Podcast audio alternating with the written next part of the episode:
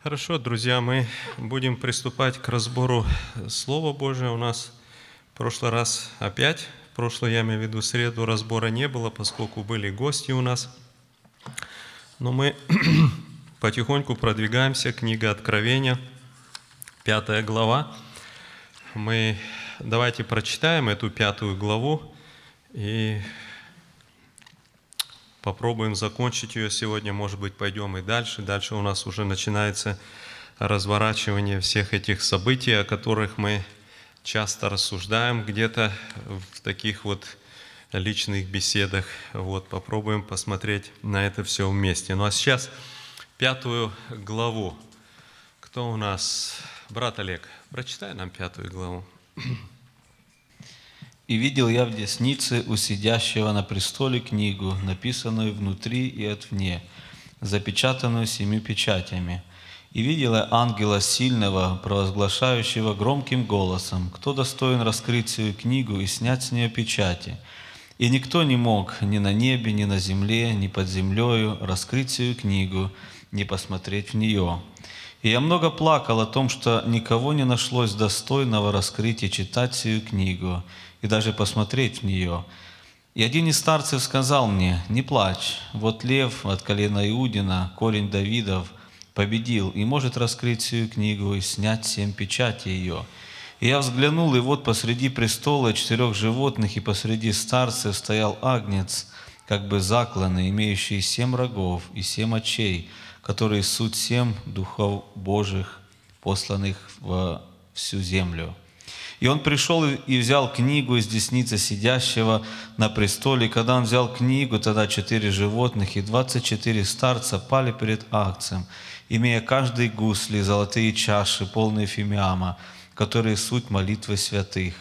И поют новую песнь, говоря, «Достоин ты взять книгу и снять с нее печати, ибо ты был заклан, и кровью своей искупил нас Богу из всякого колена, и языка, и народа, и племени» и соделал нас царями и священниками Богу нашему, и мы будем царствовать на земле.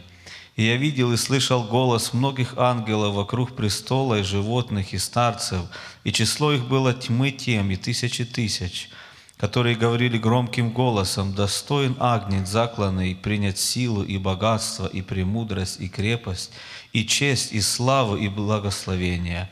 И всякое создания, находящиеся на небе, на земле, и под землею, и на море, и все, что в них, слышал я, говорила сидящему на престоле и акцию, благословение и честь, и слава, и держава во веки веков.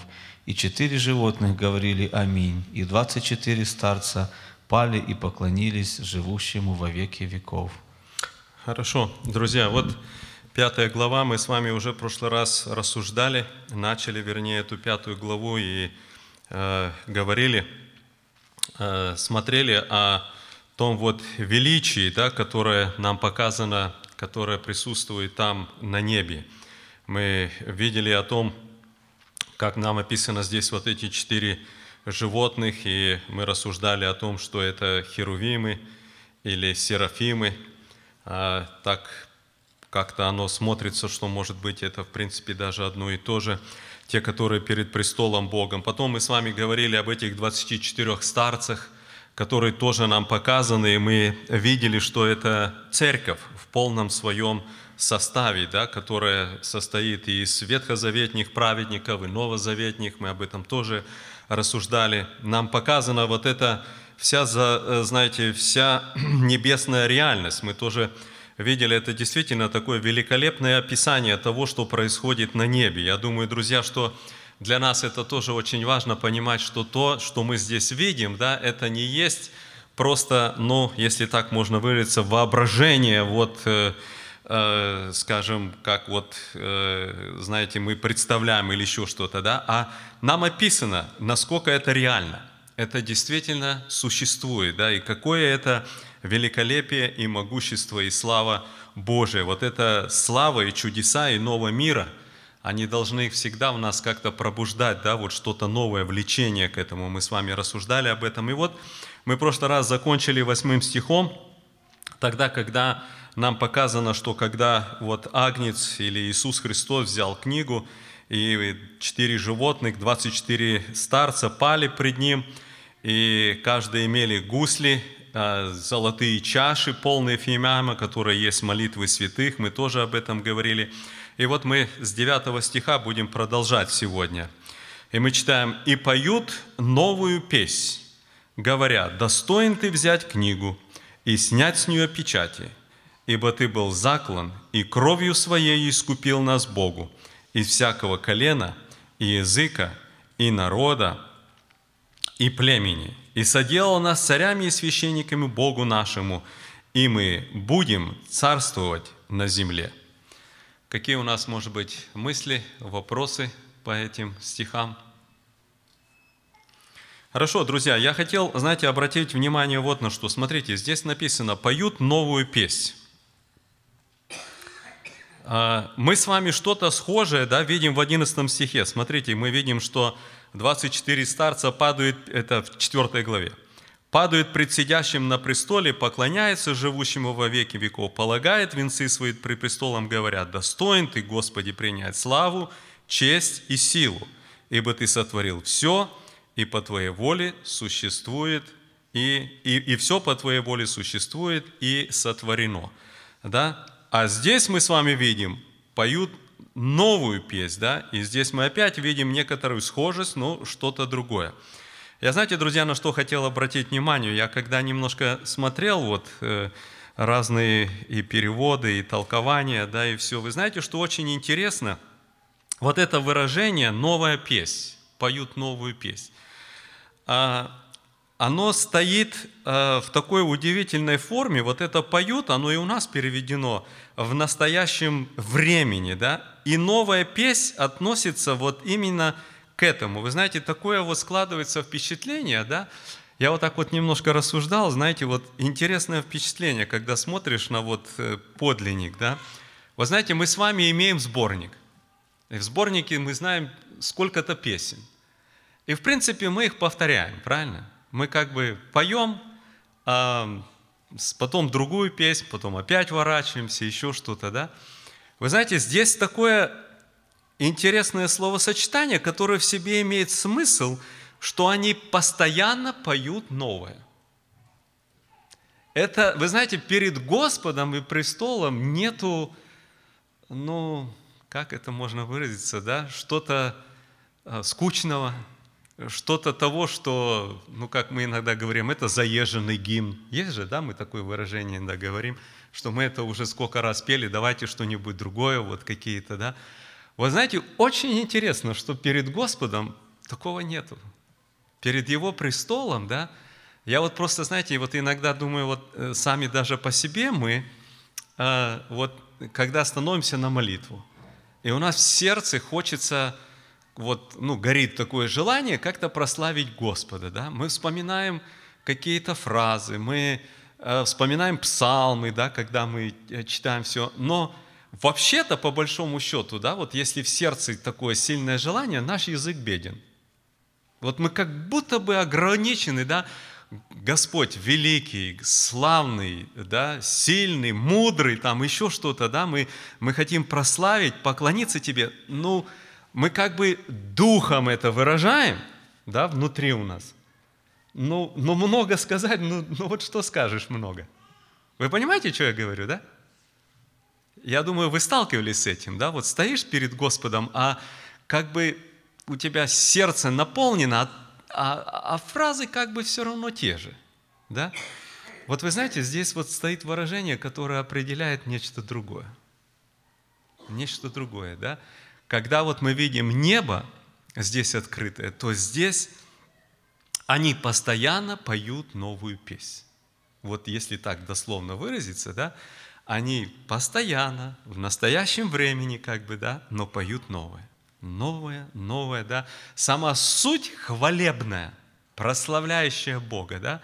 Но вот э, в выражениях или еще что-то, да, вот мы читаем, в 11 стихе. Дальше мы будем читать. Какая-то схожесть есть во всех этих фразах, да, то есть, ну, казалось бы, что так особо новое. Но вот в самом описании вот этого великолепия, да, нам сказано гораздо больше, чем мы можем даже нашим разумом себе представить. Вот что как бы вот в этом месте открывается, знаете, ну, лично как для меня. Может, у кого какие мысли есть по этому или вопросы? Оно просто подумайте, вот смотрите, нам говорит, и поют новую песнь, и нам даются слова. Но теперь она уже новая. Если так, ну, если будем говорить дословно взять вот так, да, вот поют новую песнь, вот она новая песнь. Ну все, она, значит, уже не новая. Да? Уже она известная. Но так же будем говорить, да? Да, уже, уже считается две, две тысячи лет это, да? То есть, если взять, ну так будем говорить, прицепиться к слову, да, они поют новую песню. Уже две тысячи лет они поют, и мы читаем здесь, да? Но, но здесь гораздо больше, да? Здесь не вот просто слово, а знаете, как вот мы иногда э, объясняем, говорим, да, но, но мы объясняем, если так можем говорить, только ну, как бы поверхностно, да, а где-то больше мы где-то внутренне чувствуем или еще что-то, да. Вот так вот и здесь, друзья, происходит. Хорошо, еще у нас есть какие вопросы или мысли, пожалуйста? Да. Виктор Андреевич, пожалуйста, микрофон сюда.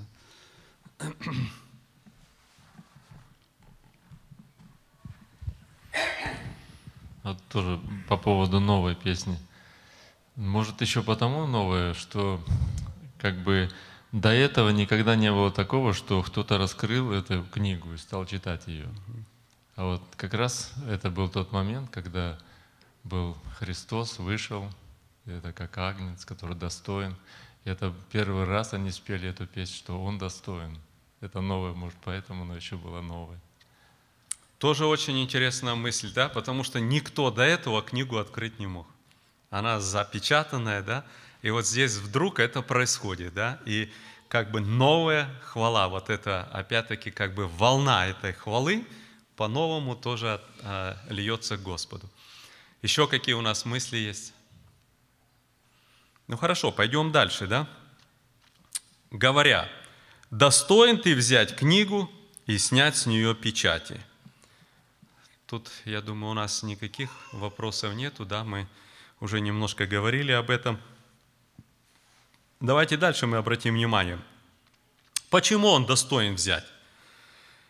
«Ибо ты был заклан, и кровью своей искупил нас Богу, из всякого колена, и языка, и народа, и племени, и так далее». Да?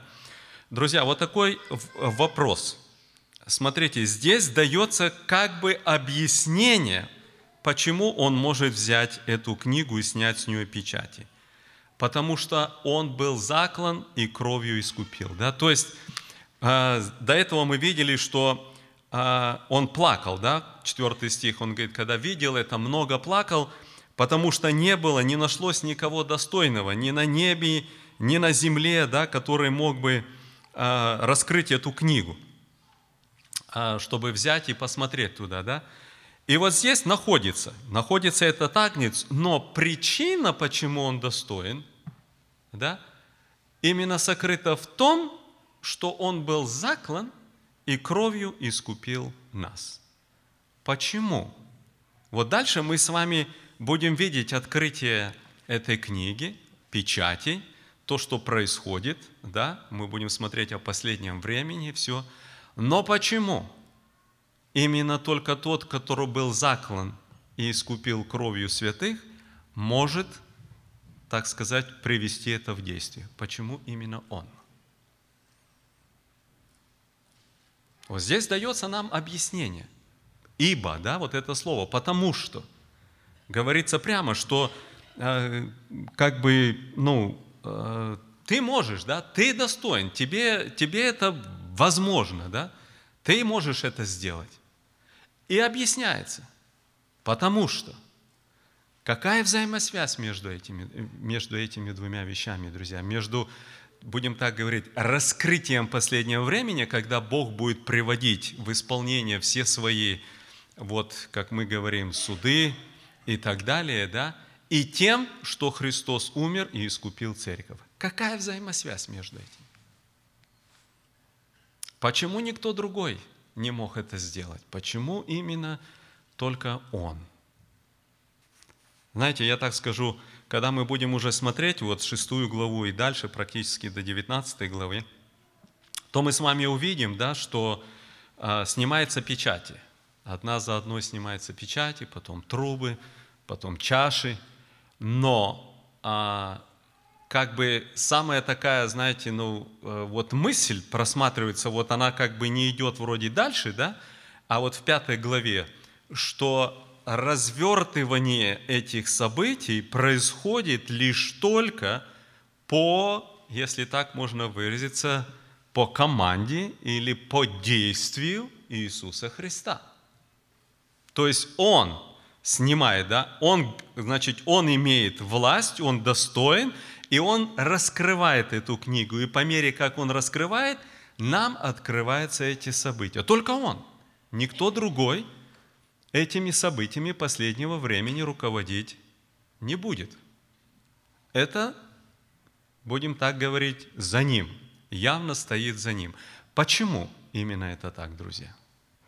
Вот это вот интересное здесь вот как бы слово в этом девятом стихе, да, оно тесно связывает жертву Христа с событиями последнего времени, в которых вот мы, так сказать, входим, да, где мы живем или, или приближаемся к этому. Каким образом? Ну-ка, давайте.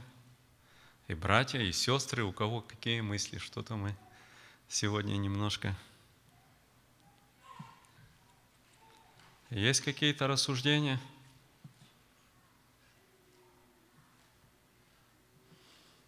Брат Толик что-то так многозначно улыбается у нас. Хорошо, друзья, давайте тогда мы посмотрим немножко по-другому, чтобы, может быть, нам как-то понятнее было соединить, потому что я думаю, что это все-таки, знаете, очень важный такой момент для того, чтобы нам рассматривать дальше вот э, главы Откровения, да, вот этот стих является как бы тоже одним из поворотных таких, да. Вот посмотрите, я хотел бы обратить внимание, здесь написано, ты был заклан, это мы понимаем, как бы, да, что вот он как агнец умер на, на кресте. Но вот посмотрите, и кровью своею искупил нас Богу. Я, знаете, хотел, чтобы мы с вами немножко посмотрели на, если так можно выразиться, жертва Иисуса Христа, да, искупил кровью, да. А, знаете, а, пролитие крови на земле происходит очень много. Я думаю, мы все это прекрасно понимаем. Во все времена от крови Адама, о, а, Адама, э, Авеля, от крови Авеля, когда была пролита кровь, и по сегодняшний день кровь проливается на земле очень и очень много. И проливается по-разному, да. Есть те, которые действительно, ну, как-то, знаете, э, вот там разные войны, какое-то насилие или еще что-то. Есть то, когда люди шли на какие-то подвиги, мы это тоже знаем, да, и проливали свою кровь, ну, как бы сами, а, отдавали свою жизнь. Я, вы знаете, хотел, чтобы мы посмотрели, чем кровь Иисуса отличается от всей другой пролитой крови на земле. Пожалуйста, Давид. Да? Хорошо. Чем пролитая кровь Иисуса отличается от всех других, которые были пролиты на земле? Чем? Очищает. Это, это то, что она делает, да? Она очищает от всех грехов. Но чем она отлична, друзья? Безгрешная. Первое, да? То есть каждый другой человек, который когда-либо умирал, он согрешал, да? Это была безгрешная. Чем еще? Добровольно. Вы знаете, друзья, хотя мы говорим о том, что а, другие, кто-то, ну есть же примеры, кто ну, какой-то подвиг совершал ради родных, близких там или еще что-то умирал, да? Но вы знаете, друзья, в чем, если так можно выразиться, особенность добровольности жертвы Христа? Вот подумайте, друзья. Любой человек, который даже отдавал свою жизнь, да, он все равно должен был когда-то умереть, не так ли? Понимаете, что я говорю, да? Ну, хорошо, например, сегодня что-то произошло, и я за свою семью или за кого-то из друзей отдал свою жизнь, да? Ну, не сегодня, так завтра, но я все равно должен умереть, не так ли? Добровольность Христа, друзья, намного выше тем, что Он не должен был вообще умирать. Никогда. Никогда. Он мог жить вечно. Помните, как мы читаем Евангелие от Иоанна, он говорит, никто не забирает у меня жизнь. Никто. Никто ни на небе, ни на земле, ни под землей, да, не могли бы забрать эту жизнь. Вот посмотрите, чем она отличается. Да? Мы говорим, Христос добровольно умер. Ну и другие люди добровольно умирают. Но она отличается. Она отличается тем, что другой человек все равно знает, что он умрет. Это же, знаете, э, без, безоговорочно, мы все понимаем, да? Но здесь огромная разница. Огромная разница, да? Он действительно отдал тогда, когда он понимал, что смерть к нему не может прикоснуться, да? И вы знаете, друзья, третье, что очень а, тоже важно, да, это то, что его вот пролитая кровь или а, отличие, да, заключается тоже в том, что это было исполнение плана Божия. Знаете, написание говорит, что он был заклан когда? Прежде создания мира. Да? То есть это было исполнение воли Отца, исполнение воли Божией. Да? Посмотрите, насколько высока, если так будем говорить, или отличается та кровь, которую пролил Иисуса Христа, от любой, какой бы ни было крови. И посмотрите, друзья, что это значит, что произошло. Что произошло, да? Мы с вами понимаем, что произошло очень удивительно, что кровь Христа произвела примирение, да? Произошло очищение греха. Мы с вами об этом очень часто э, говорим и так дальше. Что еще дала или, будем говорить, в себе имеет кровь Иисуса Христа? Что она значит? Пожалуйста, какие еще мысли? Да, что она сделала? Что, что произошло посредством э, э, крови Иисуса Христа? Победа над смертью. Посмотрите, друзья, Через это произошло то, что теперь, помните, апостол Павел говорит, смерть, где твое жало? Ад, где победа твоя, да? То есть практически смерть потеряла свою силу, да? Это тоже очень, знаете, друзья, глубокая тема. Может быть, когда-то мы и э, посмотрим в это, да? Но сама суть произошло то, о чем нам говорит Писание. Смерть как, как такова, да? Почему мы теперь видим, что Господь, когда с разбойником на кресте разговаривает, да, а Он уже не говорит ему, что ты сойдешь в преисподнюю, да, или будешь в лоне, на, на, на лоне Авраама. Он уже не говорит эти вещи. А он говорит, где, говорит, будешь? Со мною, в раю. Такого никогда никому до смерти Иисуса Христа не было сказано. Никогда никому. Посмотрите, реально произошло весьма-весьма важное да, в духовном мире. Смерть потеряла силу. И мы это понимаем, что есть, конечно, то, что вот мы как умираем, как люди и так дальше, да, но уже, как Христос говорит, верующий в Меня имеет жизнь вечную. Имеет, да? То есть это произошло. Произошел выкуп, да, дается жизнь вечная. Христос говорит, пьющий мою кровь что жить будет вечно, да? Он прямо об этом говорит. Другое, друзья, вы знаете, что тоже очень интересно, что именно дает кровь Иисуса Христа. Это вот посмотрите, мы в Откровении, когда дальше мы а, читаем, в 12 главе, да, а, и вот здесь в 10 стихе написано, а, значит, и услышал я громкий голос, ныне настало спасение, сила и царство Бога нашего, власть Христа Его. потому что низвержен клеветник братьей наших, клеветавших на них пред Богом день и ночь, они победили его, клеветника, да, кровью агнца. Вы знаете, друзья, а, в крови Иисуса Христа существует победа над дьяволом. В реальной нашей жизни. Вот люди, которые жили, да, нам Писание говорит, они победили сатану, дьявола, каким образом?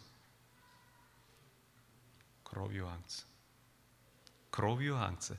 То есть победа над грехом, вот знаете, часто люди говорят, вот не могу что-то преодолеть, не могу с чем-то справиться да, в своей жизни. Какие-то грехи, что-то в сердце, да, а у кого что, да, но Писание говорит, они победили кровью Агнца, да.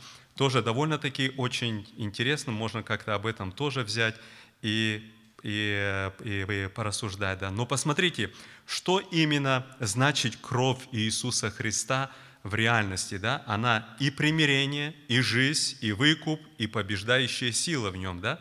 И вот теперь, друзья, посмотрите, когда мы говорим обо всем этом, что кровь, она отлична, потому что это совершение плана Божия, потому что она добровольна, и мы говорили особенность этого, потому что она безгрешна. И она произвела теперь то, что она сделала примирение, очищение, дает жизнь вечную, выкуп, то, что мы говорим, в ней побеждающая сила есть, да? Понимая все это, друзья, теперь посмотрите. Он говорит, ты достоин взять книгу и снять печати, потому что ты был заклан и кровью своей искупил нас Богу из всякого колена. Вот мы сейчас порассуждали о вот этой особенности и силы этой крови. Почему теперь именно Он, который это сделал, и только Он может закончить историю человечества. Ну-ка, братья и сестры тоже. Я начало, я конец. Хорошо. Альфа и омега, первый и последний. Пожалуйста.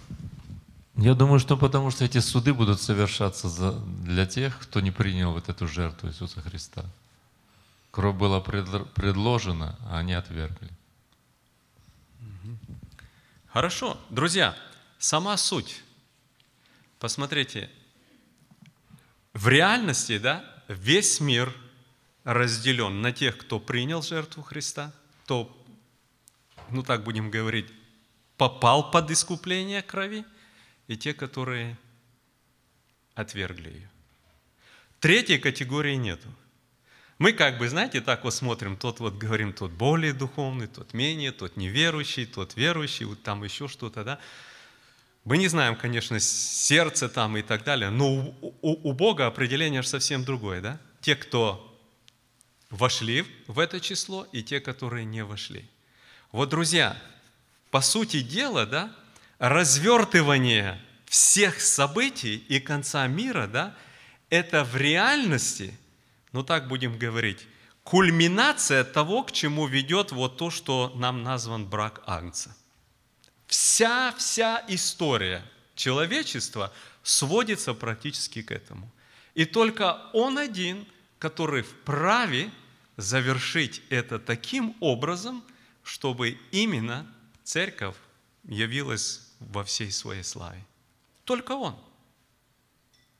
Он в полном контроле. Вы знаете, друзья, когда мы будем читать э, дальше, да, вот шестую главу и так дальше, вот знаете, такое, ну, мы будем читать, смотреть, да, ну, э, так прямо надо сказать, да, страшные события.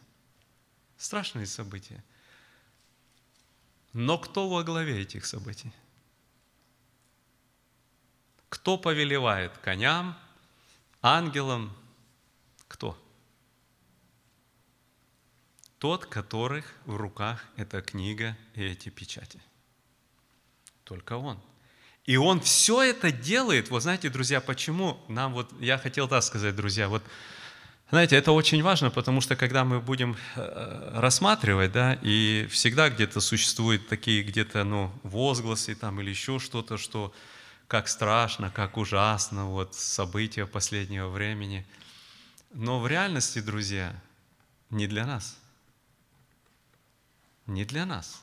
Для нас наоборот написано, когда увидите все сие сбывающееся, то что? Поднимите голову вашу да? Вот он, конец. Вот конец. Приближается избавление ваше, да? Приближается конец всей борьбы, конец всему, что происходило, да? Конец все, через что прошла церковь, да? Другими словами, когда вы, говорите, увидите все эти суды, знайте, что это реально подходит конец. Бог в контроле всего этого, власть у Него, да, он это совершает. Нам, как церкви, ничего страшиться и бояться не надо. Поэтому вот это, вы знаете, нам дается здесь ясное-ясное понимание. Да? Он говорит, Он имеет власть, Он будет раскрывать эту книгу, но Он тот, который действительно держит церковь. Ради церкви все это происходит. Ради церкви. Вот как мы должны на это смотреть, друзья. Это все ради тех, кого Он искупил кровью Своей. Вот ради кого все это происходит. И ничего другого нету. Ничего. Вы знаете, друзья, я вспоминаю, как-то я в Молдавии был несколько лет назад, да, и там поднялся такой вопрос интересный, что на одном братском общении, где были, присутствовали братья, и на этом братском общении а, стал вопрос о том, что ну, некоторые братья пытаются церковь втянуть в политику. Ездят по церквам, голосуйте за тех, за других, там, ну, знаете, как сейчас оно там делается. И наши верующие тоже включается в эту политику и за, просит, чтобы за них голосовали. А в церкви приносят вот эти, эти книжечки. Ну, я сам это все видел, знаете, ну как-то ну, чуждо, чуждо такое. И вот на одном большом братском, на, там ну, все пресвитера с Молдавии были, было, поднялось, знаете, поднялся вот такой вот разговор, что ну, ну мы-то зачем туда? Ну, голосовать народ хочет, кто как голосует но мы своих кандидатов берем и выдвигаем от нашей как бы деноминации, от нашей церкви, что вот голосовали за этого брата, и вот пускай по всем церквам проголосуют, мы будем иметь голос. Ну, в общем, разное-разное такое.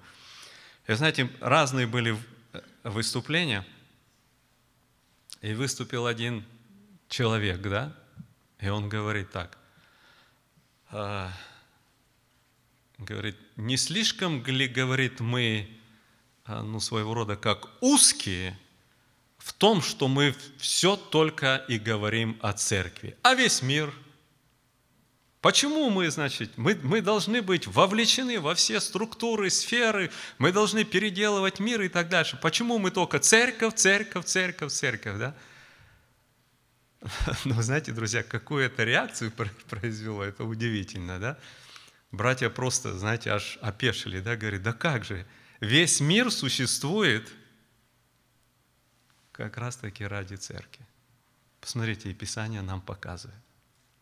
Как раз-таки так, да? Хотя на сегодняшний момент, конечно, церковь в уничижении, церковь практически ничто и никто, да, даже здесь, в Америке, и то это так, а уж не говоря, где в других странах, и кажется, что это такое, да?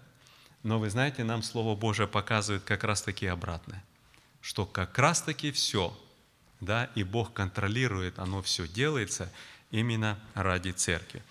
Хорошо, друзья, какие у нас еще есть мысли по этому стиху? Ну и дальше он говорит, искупил нас тоже из всякого колена и так далее, да. Я, друзья, тоже хотел немножко на это где-то обратить внимание, на то, что это вот именно жертва Христа, она для всех. Нам Писание говорит, ибо так возлюбил Бог мир. Да? Вот. И результат того, что Христос умер и воскрес, да, мы видим, что Он говорит, соделал нас царями, священниками, мы будем царствовать на земле. Но мы к этому, я думаю, еще вернемся гораздо позже, когда будем говорить о тысячелетнем царстве. Какие у нас еще есть, друзья, мысли или вопросы по 9-10 стиху? Хорошо, пойдем дальше, да? Да, пожалуйста, брат Игорь. Тут написано, будем царствовать на земле. Почему на земле, ну, не на небе? Как бы, Мгм. не знаю. Ну, мысль такая. Хороший вопрос, хороший вопрос, да? Я э, думаю, что мы более детально об этом будем говорить, когда мы подойдем уже к 20 главе Откровения, да? Но Писание нам явно показывает о том, что когда Христос придет, будет Его пришествие, да? То Он воцарится на земле. И тут на земле будет тысячелетнее царство. Сатана будет связан, а зло как таковое будет удалено, да, и будет, как мы его называем, тысячелетнее царствование, когда Христос с церковью, со своими святыми будет царствовать здесь, на земле. И вот здесь прямо так и говорится, будем царствовать, будем царями и священниками на земле.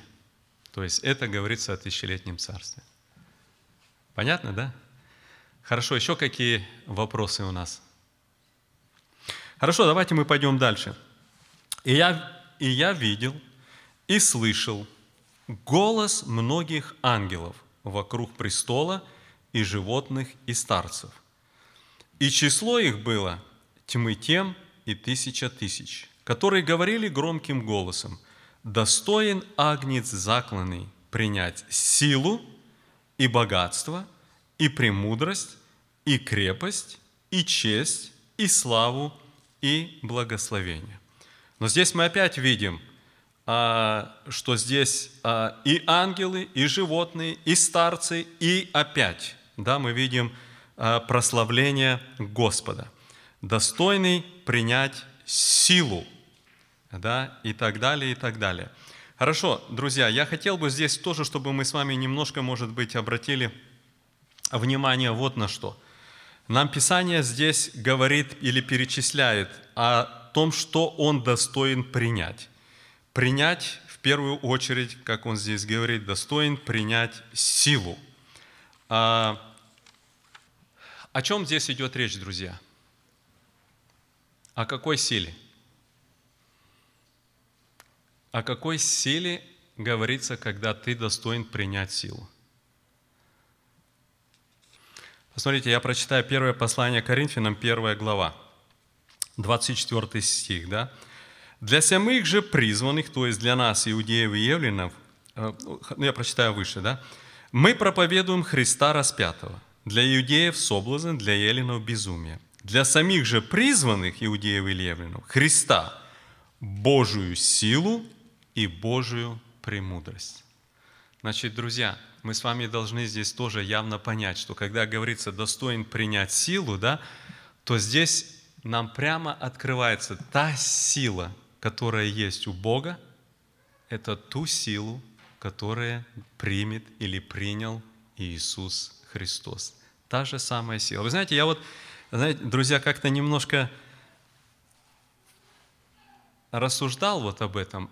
Вот подумайте вот что. Смотрите, человек, да, хотя мы созданы по образу и подобию Божию, мы с вами а, много что можем делать, да? Дом, э, там технологию какие-то, да, там устраиваемся, там еще что-то, машины разные. Мы много-много что можем делать.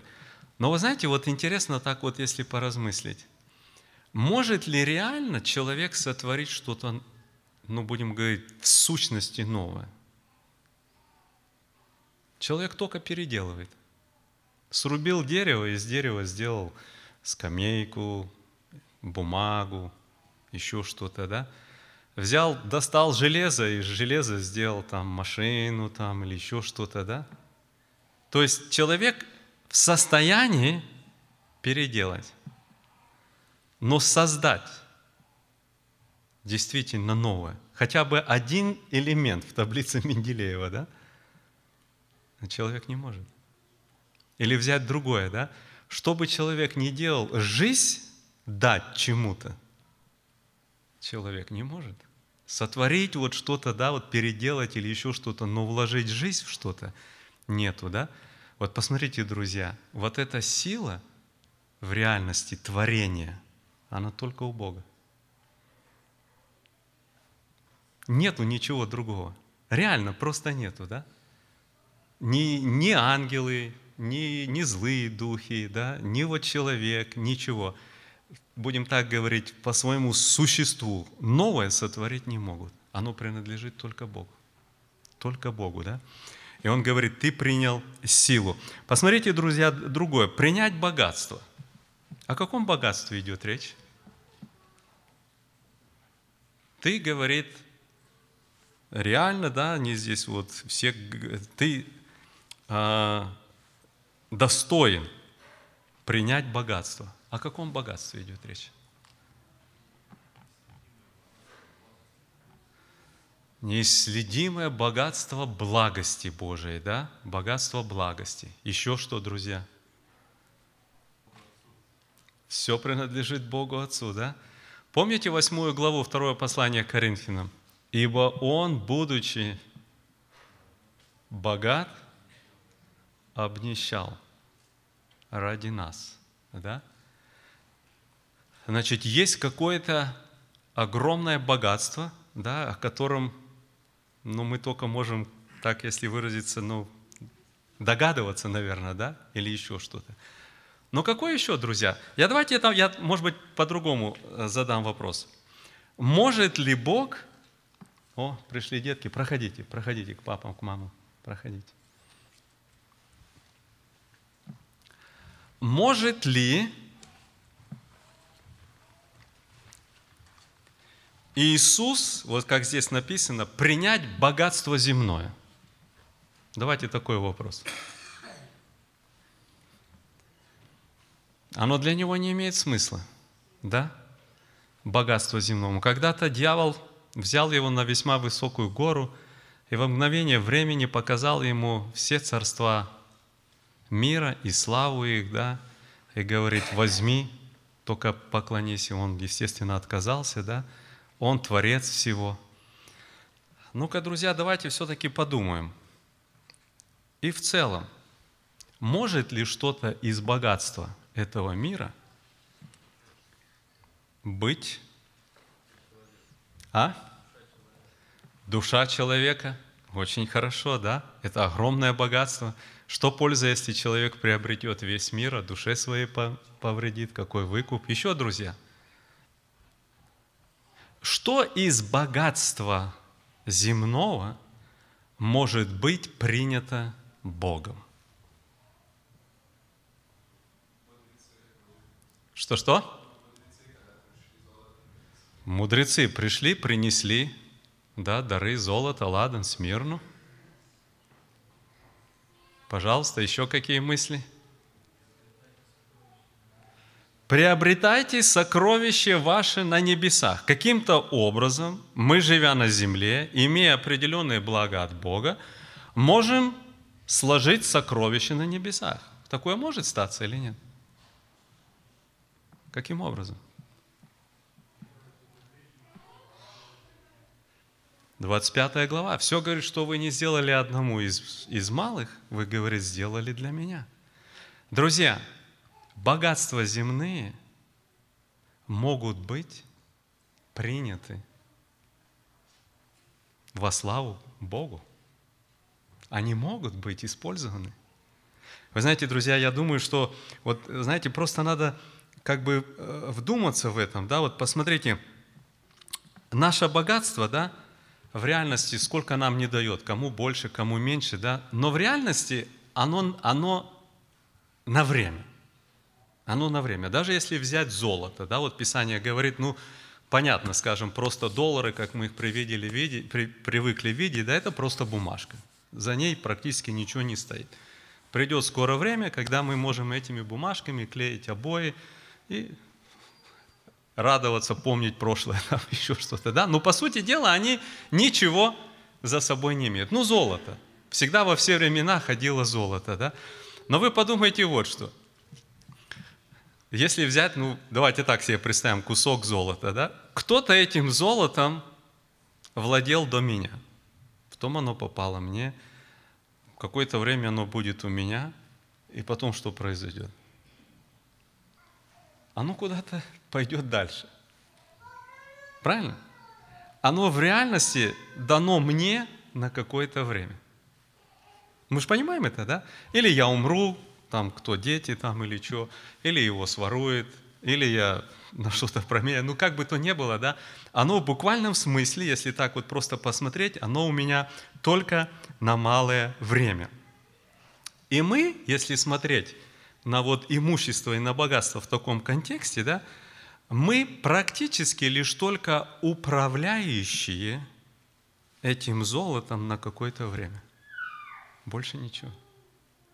Нам дано оно в управлении. Вот оно попало нам в руки, оно у нас на какое-то время.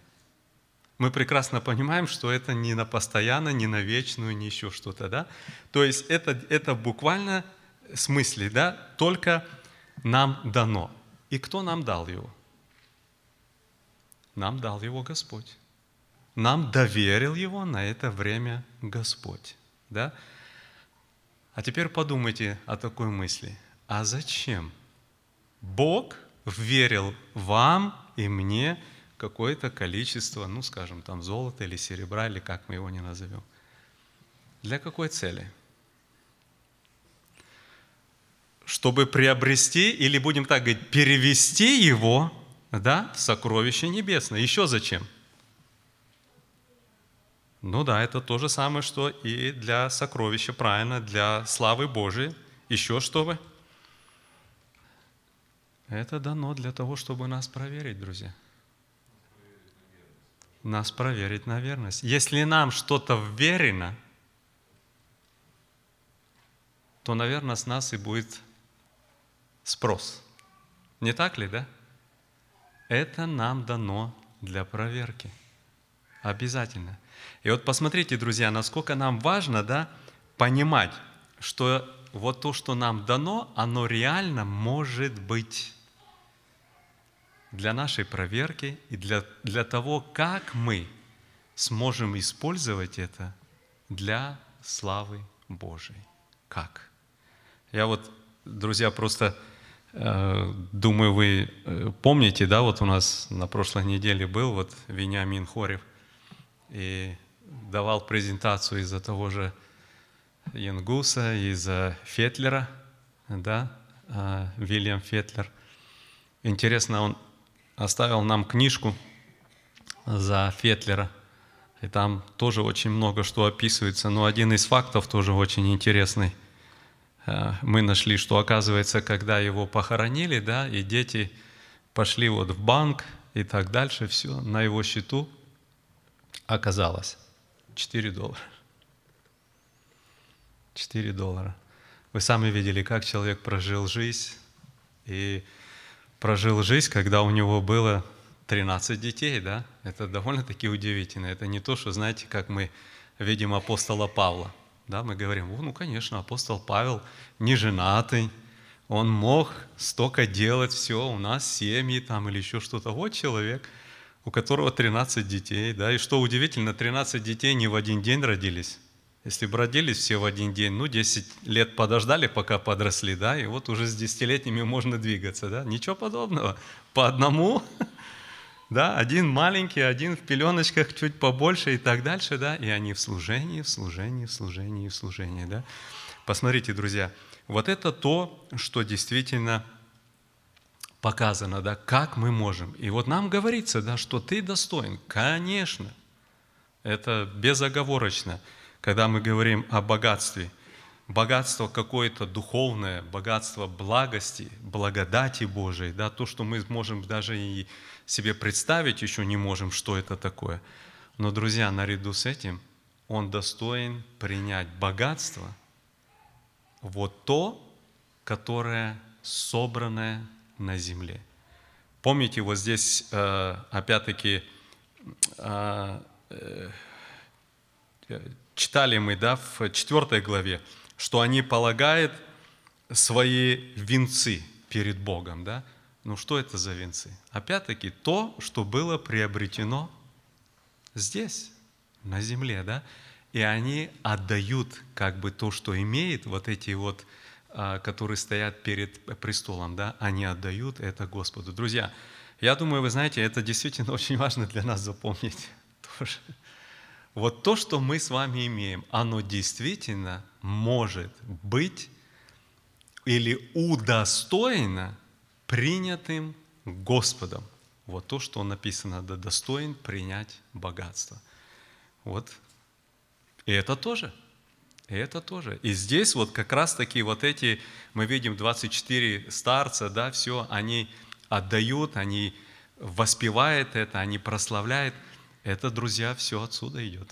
Начало здесь. Поэтому мы тоже должны это, это понимать. Да? Богатство и премудрость.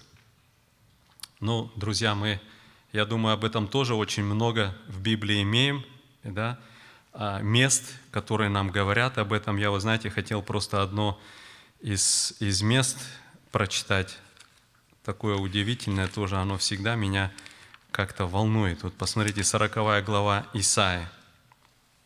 Мы читаем о Господе с 12 стиха. «Кто исчерпал воды горстью своею и пятью измерил небесами?»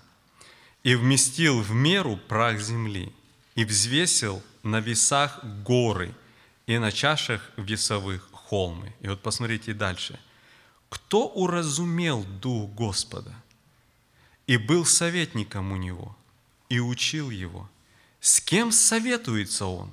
Кто вразумляет Его? Кто наставляет Его на путь правды? Кто учит Его знанию? Кто указывает Ему путь мудрости? Вот посмотрите, друзья, просто вникнуть, да? Все, вся мудрость, все знание, да, источник там. Он говорит, кто? Кто, говорит, мог ему чему-то научить, подсказать, с кем он мог посоветоваться, когда он что-то делал и так дальше. С кем? Да? Посмотрите, друзья. И он говорит, ты достоин принять. И крепость, это значит, э, именно за ним а, имеется то, что он может а, одержать или а, обезоружить да, силы зла. Это, это у него. И крепость, и честь, потому что все ему поклонятся, да, и славу, и благословение. Хорошо, друзья, какие у нас есть по этому? Да, конечно. Интересно, вот я смотрю в Откровении 4 главе, мы читали, когда 24 старца падают перед сидящим, это перед Богом Отцом, да? Угу. и говорят то же самое. «Достоин Ты, Господи, принять славу и честь и силу, ибо Ты сотворил все, и все по Твоей воле существует и сотворено».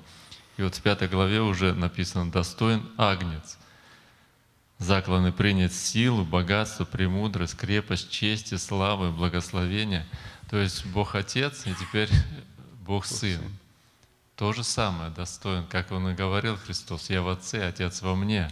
И вот в этом Ефесянам написано, что Бог его посадил одесную себя на небесах, превыше всякого начальства, власти, силы, господства, всякого имени, именуя его не только в тем веке, но и в будущем, и все покорил под ноги его, и поставил его выше всего главой церкви, которая есть тело его, полнота, наполняющая все во всем. То есть э, все сначала принадлежало как бы Богу Отцу, но Бог все покорил и отдал Сыну. И опять-таки, да, как, как поставлена церковь? Да, выше всего. Выше всего. Поставил выше всего главою церкви, да? Посмотрите, друзья, это есть самое-самое, что не есть высокое. Хорошо, друзья, какие у нас еще мысли? Да, пожалуйста, Игорь. Громче, да? Я думаю, когда Христос а, изгнал беса, который раз, разрывал цепи, Ага. насколько силы надо было для этого, ну, быть сильнее. Да, Просто да. мысль такая. Посмотрите, друзья, тоже очень хорошая мысль, когда мы говорим о силе Божьей. Просто представить себе, да, одержимый человек, которого никто укротить не мог. Нам так говорится, да, и все это. И вдруг пришел Господь одним словом, одним словом, выйди вон, да, и все. Какая сила? Какая сила, да? Или посмотрите другое тоже, помните, когда ученики были на море? Ветер, волны, да, он говорит, море утихни, или ветер утихни, море, не, море утихни, ветер, пер- ну, в общем, перестань, да, утихни, перестань. И все, сделалась великая тишина, буквально несколько слов, да. И они пришли в такой, да, ужас, написано, да, пришли в ужас. Посмотрите, друзья, насколько действительно сила. Хорошо, какие у нас еще мысли? Давайте пойдем дальше, 13, 13 стих. «И всякое создание, находящееся на небе и на земле, и под землею, и на море, и все, что в них, слышал я говорила, сидящему на престоле и ангцу, благословение и честь и слава и держава во веки веков. И четыре животных говорили «Аминь».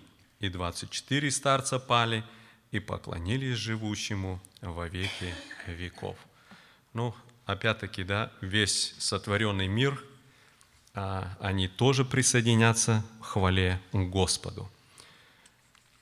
Хорошо, у нас по пятой главе какие-то мысли есть или вопросы, друзья? Хорошо, давайте так, друзья, мы сейчас переходим к шестой главе. Давайте мы прочтем ее. Это уже начало событий. Вот то, что мы с вами непосредственно называем откровение. Да? До этого мы видели а, послание церквам, видели а вот открытое небо, поклонение на небе, это великолепие. И здесь с шестой главы начинается, ну, реально то, что мы называем вот конец времени. Это начало. Отсюда начинается это. Давайте мы прочитаем шестую главу, и тогда начнем, может быть, немножко сегодня порассуждаем об этом. Кто у нас прочтет? Брат Михаил, прочти, наверное, нам.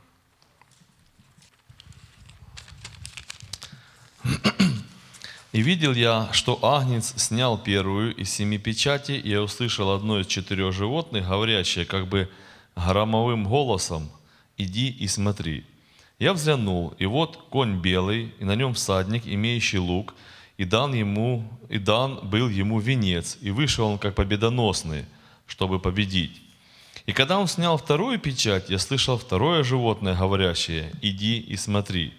И вышел другой конь, рыжий, и сидящему на нем дано взять мир земли, и чтобы убивали друг друга, и дан ему большой меч. И когда он снял третью печать, я слышал третье животное, говорящее, «Иди и смотри». И я взглянул, и вот конь вороный, вороной, и на нем всадник, имеющий меру в руке своей. И слышал я голос, голос посреди животных, посреди четырех животных, говорящий, хиникс пшеницы за динарий и три хиникса ячменя за динарий. Елея же и вина не повреждай. И когда он снял четвертую печать, я слышал голос четвертого животного, говорящий, иди и смотри. И я взглянул, и вот конь бледный, и на нем всадник, которому имя смерть. И ад следовал за ним, и дана ему власть над четвертой частью земли, умершлять мечом и голодом, и мором, и зверями земными. И когда он снял пятую печать, и видел под жертвенником души, убиенные за Слово Божие и за свидетельство, которое они имели – и возопили они громким голосом, говоря, «Доколе, владыка святой и истины, не судишь и не мстишь живущим на земле за кровь нашу». И даны были каждому из них одежды белые, и сказано им, чтобы они успокоились еще на малое время, пока и сотрудники их, и братья их, которые будут убиты, как они, дополнят число. И когда он снял шестую печать, я взглянул, и вот произошло великое землетрясение – и солнце стало мрачно, как власяница, и луна сделалась, как кровь. И звезды небесные пали на землю, как смоковница, потрясаемая сильным ветром, роняет незрелые смоквы свои. И небо скрылось, свившись, как свиток. И всякая гора и остров двинулись с мест своих. И цари земные, и вельможи, и богатые, и тысяченачальники, и сильные, и всякий раб, и всякий свободный скрылись в пещеры и в ущелье гор – и говорят э, э, горам и камням, «Падите на нас и скройте нас от лица сидящего на престоле и от гнева Агнца, ибо пришел великий день гнева его, его, и кто может устоять?» Хорошо, спасибо. Значит, друзья, давайте так, я немножко просто скажу о э, развитии, так сказать, событий. Да? Значит, смотрите, мы имеем вот с 6 главы, с 1 стиха по 8 главу 6 стих. Имеем семь печатей, которые нам говорятся от семь печатей. С 8 главы 7 стиха а, а, когда мы э, видим, э, так будем говорить, э, седьмой как бы ангел, вернее, когда снимается седьмая печать, мы видим дальше, что и семь ангелов, имеющие семь труб, приготовились трубить. И начинается семь труб. То есть получается так, что Э, ну, мы в следующий раз, когда подойдем к этому, мы рассмотрим более, да, немножко. Но получается так, что когда снимается печати, снимается седьмая печать, и нам говорится, что он увидел семь ангелов, которые имеют семь труб. И начинает трубить семь труб. Потом мы с вами подходим а, к 9 главе 21 стих. Заканчивается как бы седьмая, седьмая труба, и опять-таки нам открывается, вместо того, чтобы как бы конец, да, мы с вами читаем 15, 15 глава, где начинается семь чаш.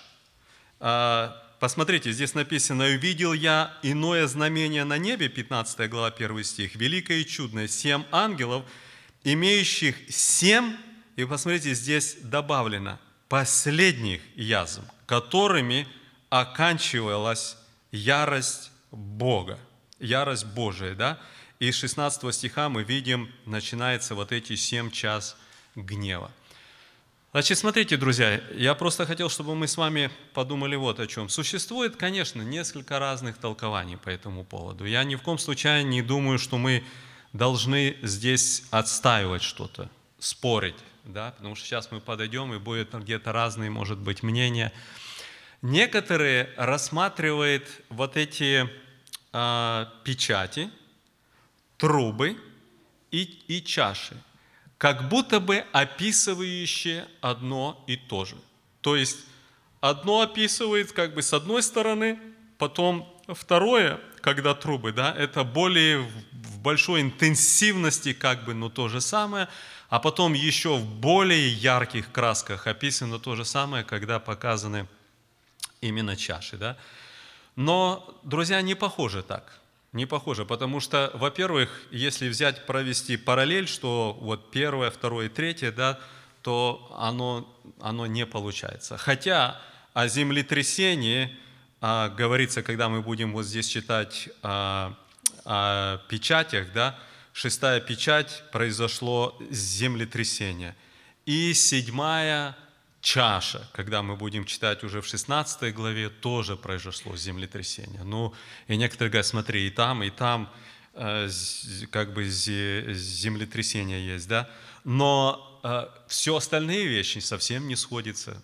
Там есть тьма, там нету тьмы, там э, мы видим Э, что э, происходит голод, там нету голода и так дальше. То есть оно никак не сходится. Да? Поэтому, друзья, ну лично я просто скажу, я, я считаю, что все идет по порядку. Вот эти именно развития. Конечно, между, будем говорить, вот 9 главой и 15 главой, там вводится как бы описание некоторых картин, более ярко, как бы фрагменты какие-то, да, мы об этом поговорим. Но в целом Получается, вначале идут семь печатей, но не заканчивается седьмая печать, если так можно говорить, да, она открывает, сама по себе седьмая печать – это семь труб.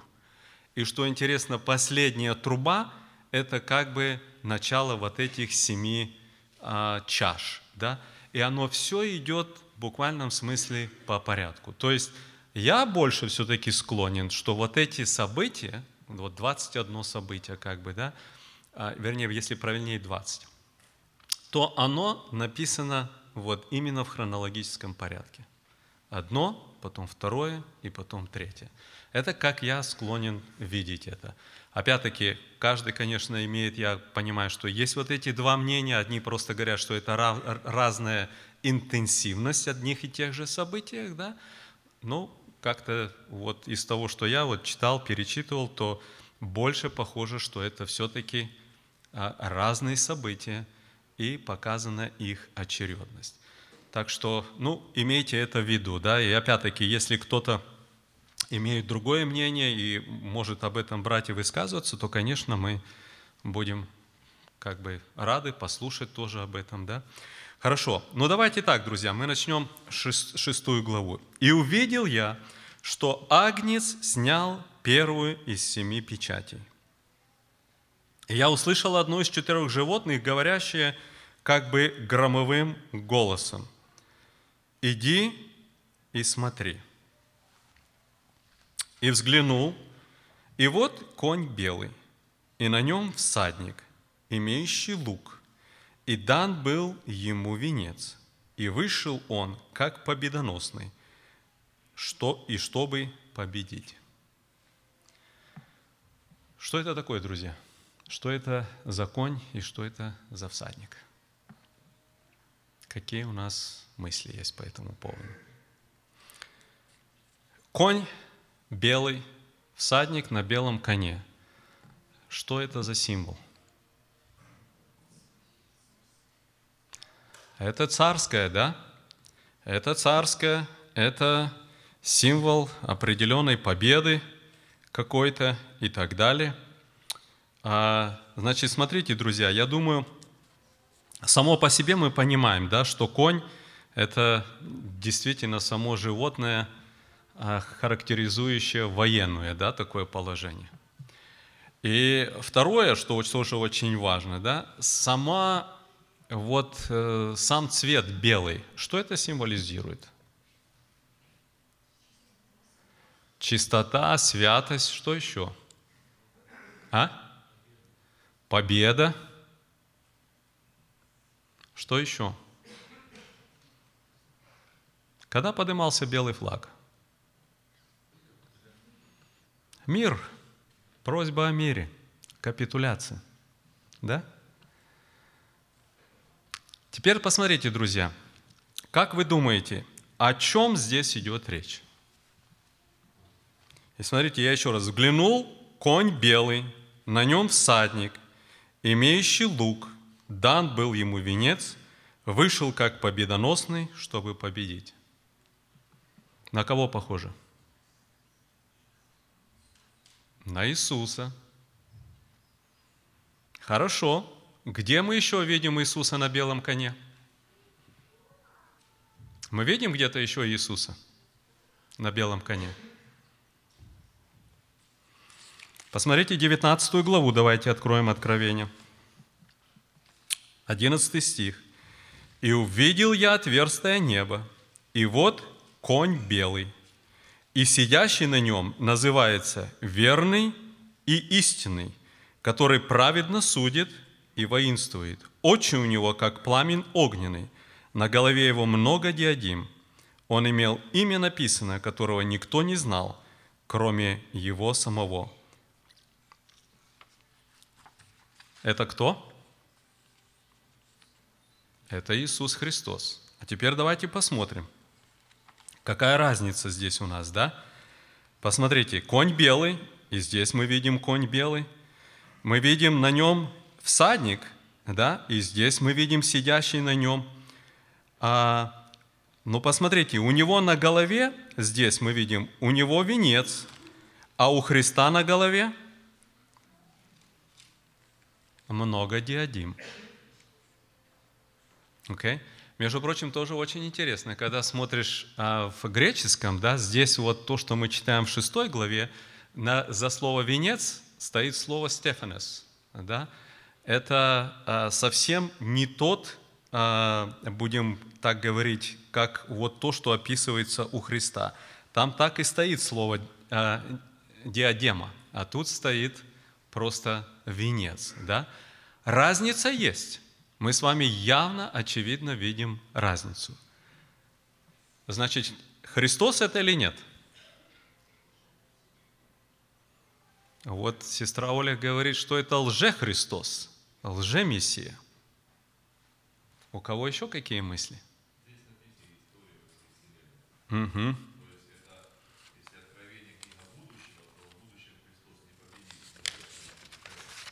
То есть тоже не, не, не похоже на, на Иисуса, правильно? Пожалуйста, какие у нас еще мысли или вопросы по этому? Что же это такое? Кто это такой?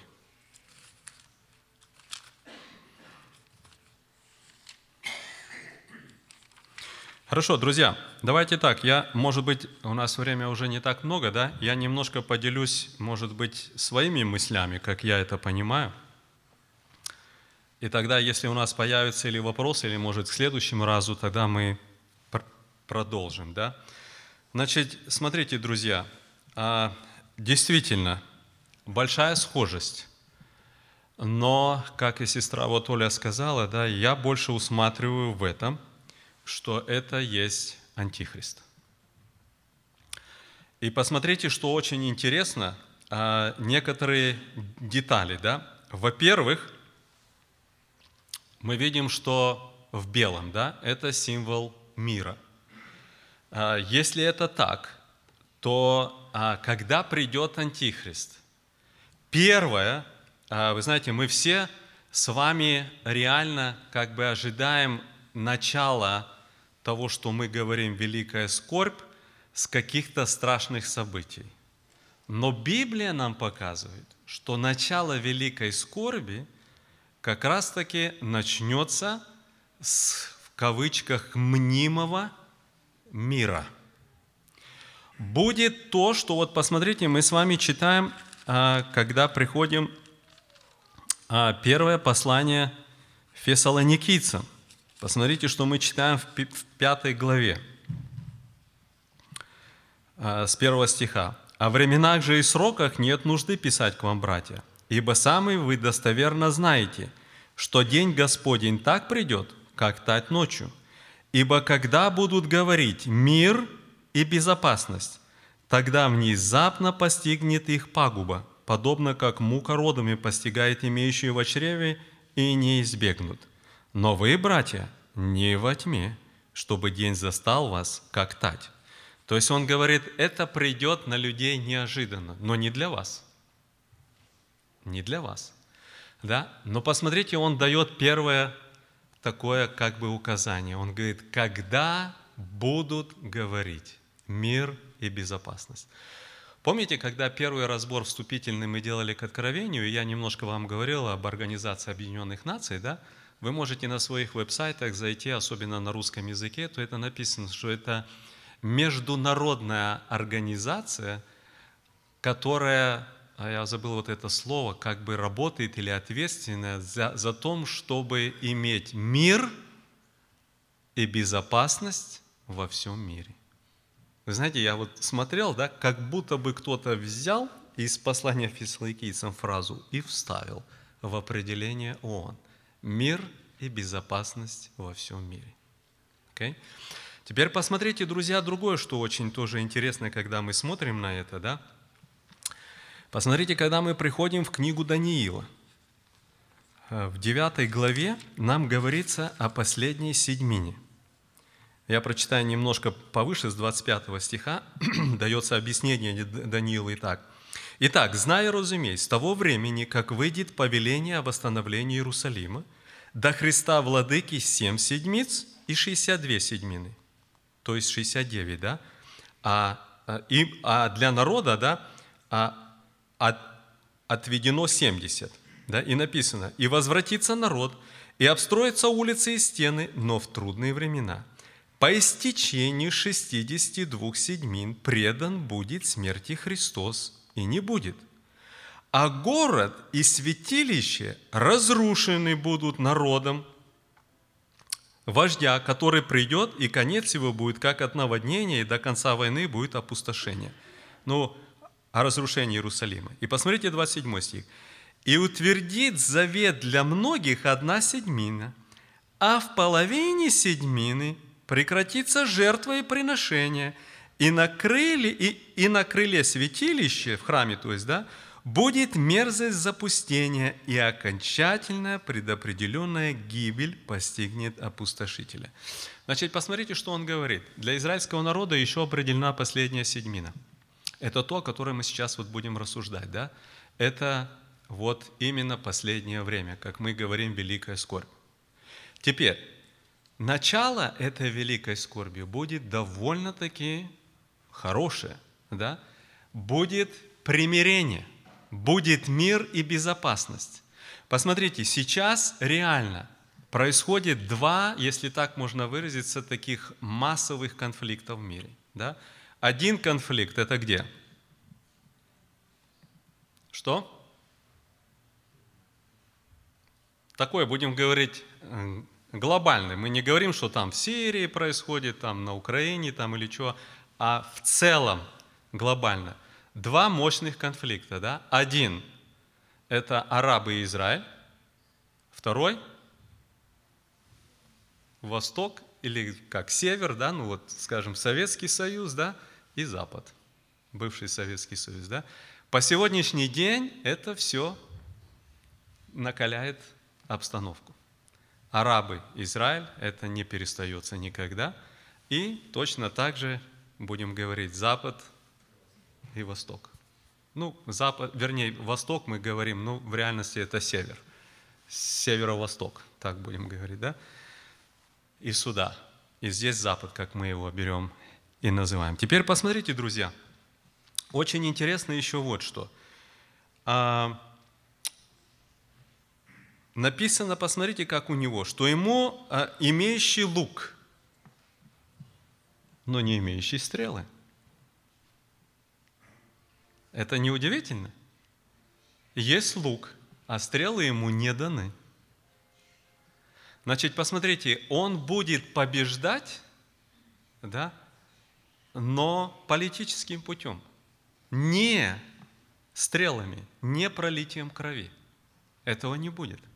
То есть реально будет происходить, что он победитель, да, но не как реально, вот скажем, как вот царь там или еще что-то. Мы с вами, друзья, в реальности живем в такое время, да, когда менталитет действительно сходится к мировому правительству. Мировая экономика, мировое правительство.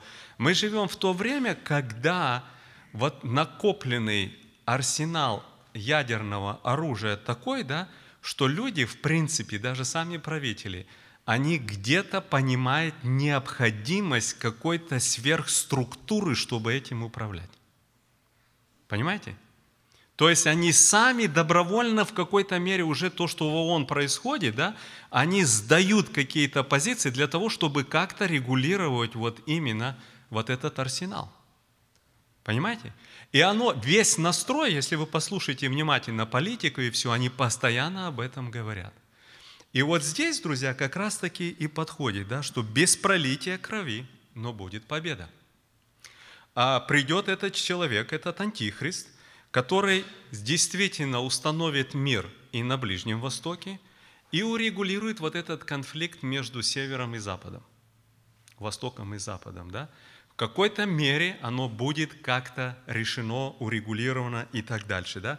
И он будет, здесь прямо у нас написано, как идет, чтобы победить. И прямо говорится, чтобы победить. То есть это будет, да, произойдет. Фессалоникийцам нам тоже самое говорится об этом. Один мир, а, э, и мы видим, что цель будет вот такая, чтобы экономика и так дальше – чтобы все как-то взять под э, контроль. Понятно, что если у, э, скажем так, у, у многих как будут понимать, что э, будет то, что они будут смотреть как на миротворческие какие-то действия, то у него будет, ну, будем так говорить, какая-то подспудная, как мы говорим, да, агенда своя. То есть он будет за контроль. То есть Мир это, это, это только как бы ширма, да, но чтобы взять все под свой контроль. Вот это, друзья, как я понимаю, вот этого первого, а, первого всадника, первую печать.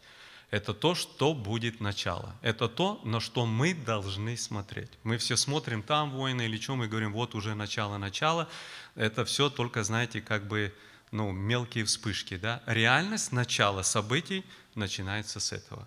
Воцарится тот, который сможет все это соединить, который обезопасит э, как бы мир, приведет какие-то решения в экономическом плане и так далее.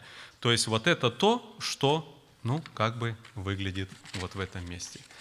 Если кто, а, может быть, на следующий раз сможет еще порассуждать, и у кого другие мнения, то мы посмотрим. Да, сейчас мы на этом будем заканчивать, и в следующий раз уже тогда, может быть, перейдем ко второй печати. Друзья, что касается наших, а, нашего расписания, да,